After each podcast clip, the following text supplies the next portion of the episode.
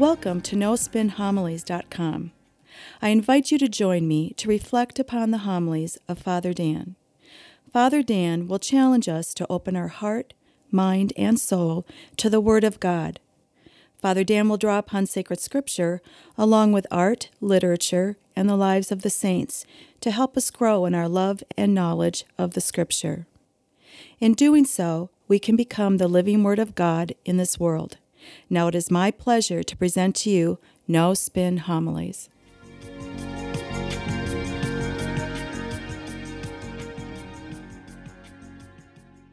Gospel for this weekend. We hear now from St. John the Baptist. You could say St. John the Baptist now comes onto the scene. St. John is an icon of the season of Advent. We're going to hear much more from him. In many ways, you can say that you cannot fully understand Jesus until you come to grips with John and his message.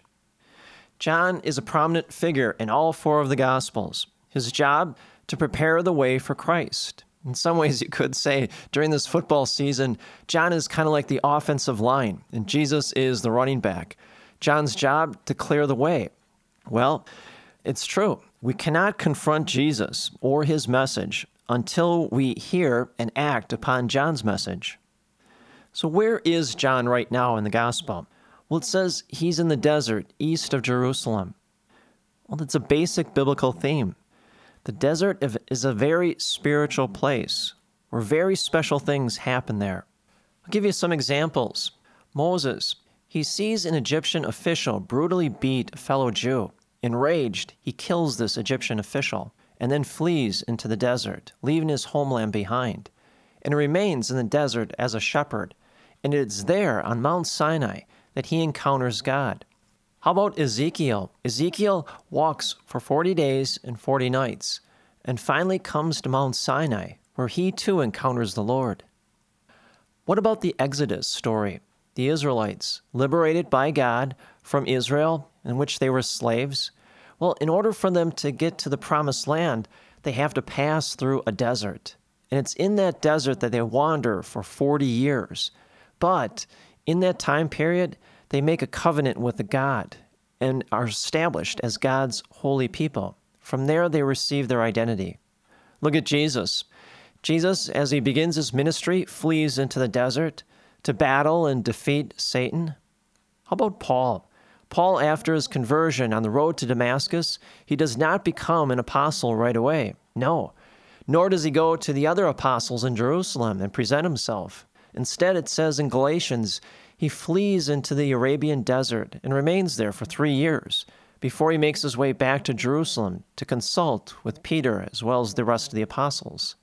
So it begs the question what is it about the desert that makes it this spiritually charged place? Well, the desert is a place where we must confront the very truths of our lives. There are no distractions in the desert. During the four months that I lived and studied in Israel, I often went out into the desert, and it is a desolate place, barren, filled with rocks and sand, nothing else. There are very few comforts in the desert. Therefore, spiritually speaking, the desert is a place in which we have to confront the basic truths of our lives. There are no illusions in the desert, there are no deceptions.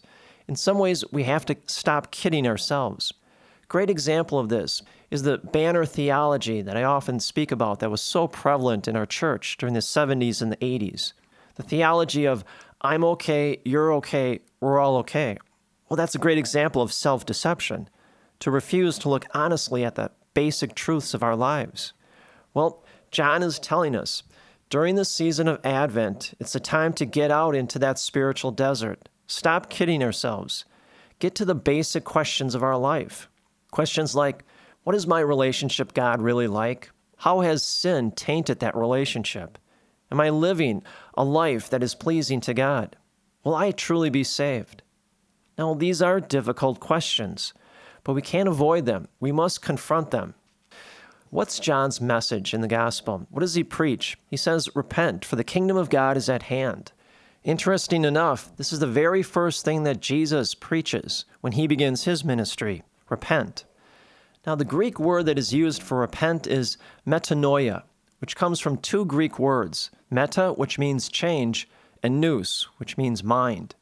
So when John says repent, he means to repent, to go beyond your mind, go beyond yourself, your ego. See the world from a different point of view, from the view of God. But how do we see the world? Well, in a typical day, I could ask you, so how was your day? Well, you would see the day or the events of that day in comparison to yourself. How was I noticed? How did I enjoy the events of today? How was I inconvenienced? We see everything as it relates to me. So John's message is what? Metanoia. You know, go beyond yourself. See the world not as always related to me, according to my wants, my joys, my pleasures, my ego, my struggles. Begin to see the world from the perspective of God and living out God's will. See a typical day as God sees it, not as it relates to us. See, that is the mind of a converted disciple of Jesus Christ. Now, John says, Repent, for the kingdom of God is at hand. Well, we truly can see the kingdom of God. It is here, right now. But in order for us to see it, we must have a metanoia.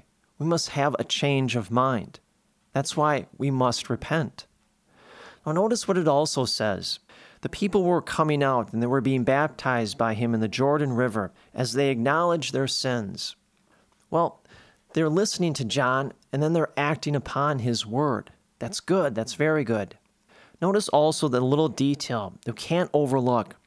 It says that people were coming from all over the Judean region, especially Jerusalem. They were leaving Jerusalem Remember, Jerusalem is the political, the economic, and the spiritual epicenter of the entire country of Israel. The whole Jewish life centered around the temple. They, that is where the Jewish people believed the presence of God was. Consequently, the Jewish people believed that Jerusalem was the holy city because it contained with it the temple where God existed. Well, now it says they're leaving. They're leaving Jerusalem and they're going out into the desert to listen to John, and they were being baptized in the Jordan River. But realize, the Jews during this time, they believed that atonement for their sins or their sins were forgiven in the temple through sacrifices, especially in the feast of Yom Kippur, the feast of atonement. So they didn't need to leave Jerusalem or the temple, but they are. They are all going out to listen to John and then receive a baptism for the forgiveness of sins. What are we really seeing here?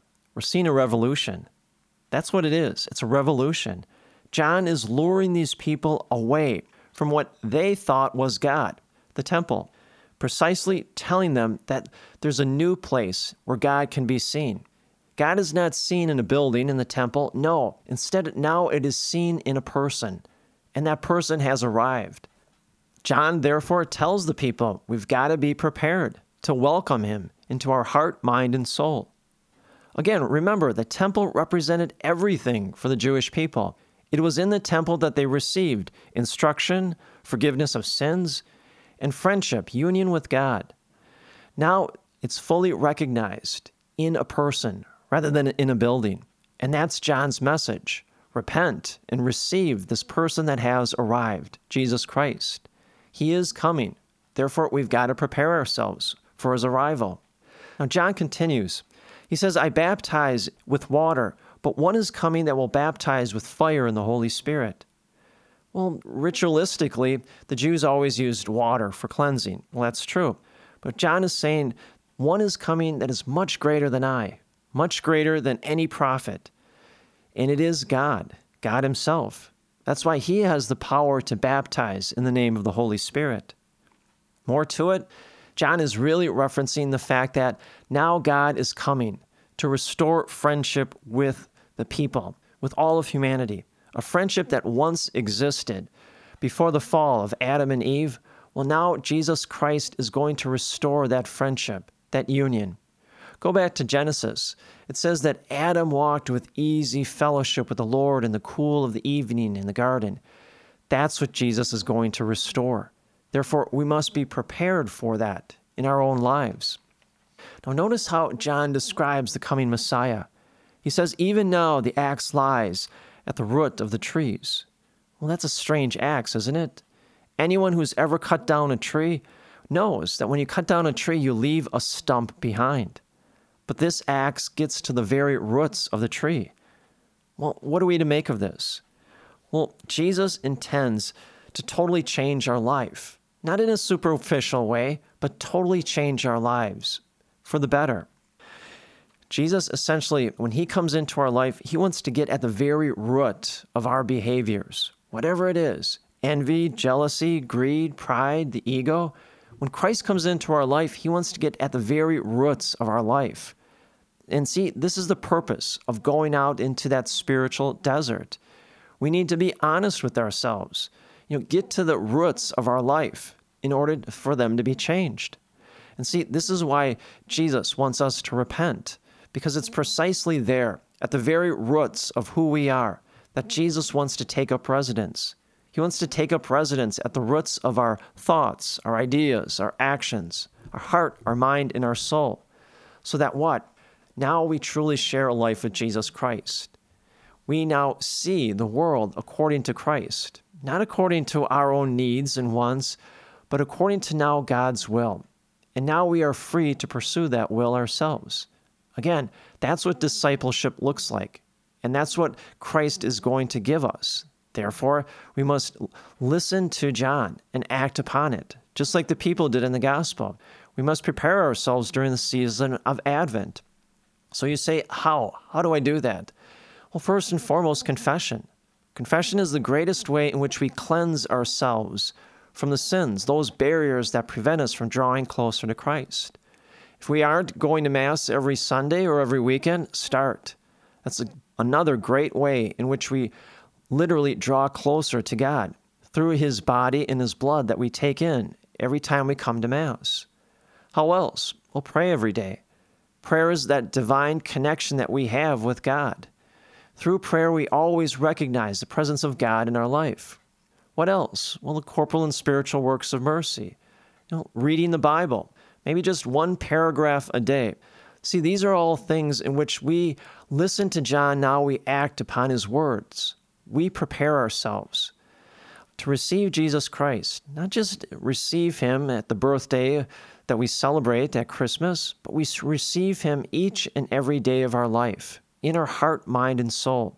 Allow Jesus Christ and His grace to effect a metanoia in us, to change our mind, so that we see beyond our ego and our pride and ourselves, and we see the world the way we should see it, through the eyes of Jesus Christ.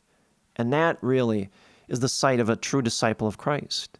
And may the peace and the grace of Jesus Christ rest upon you always.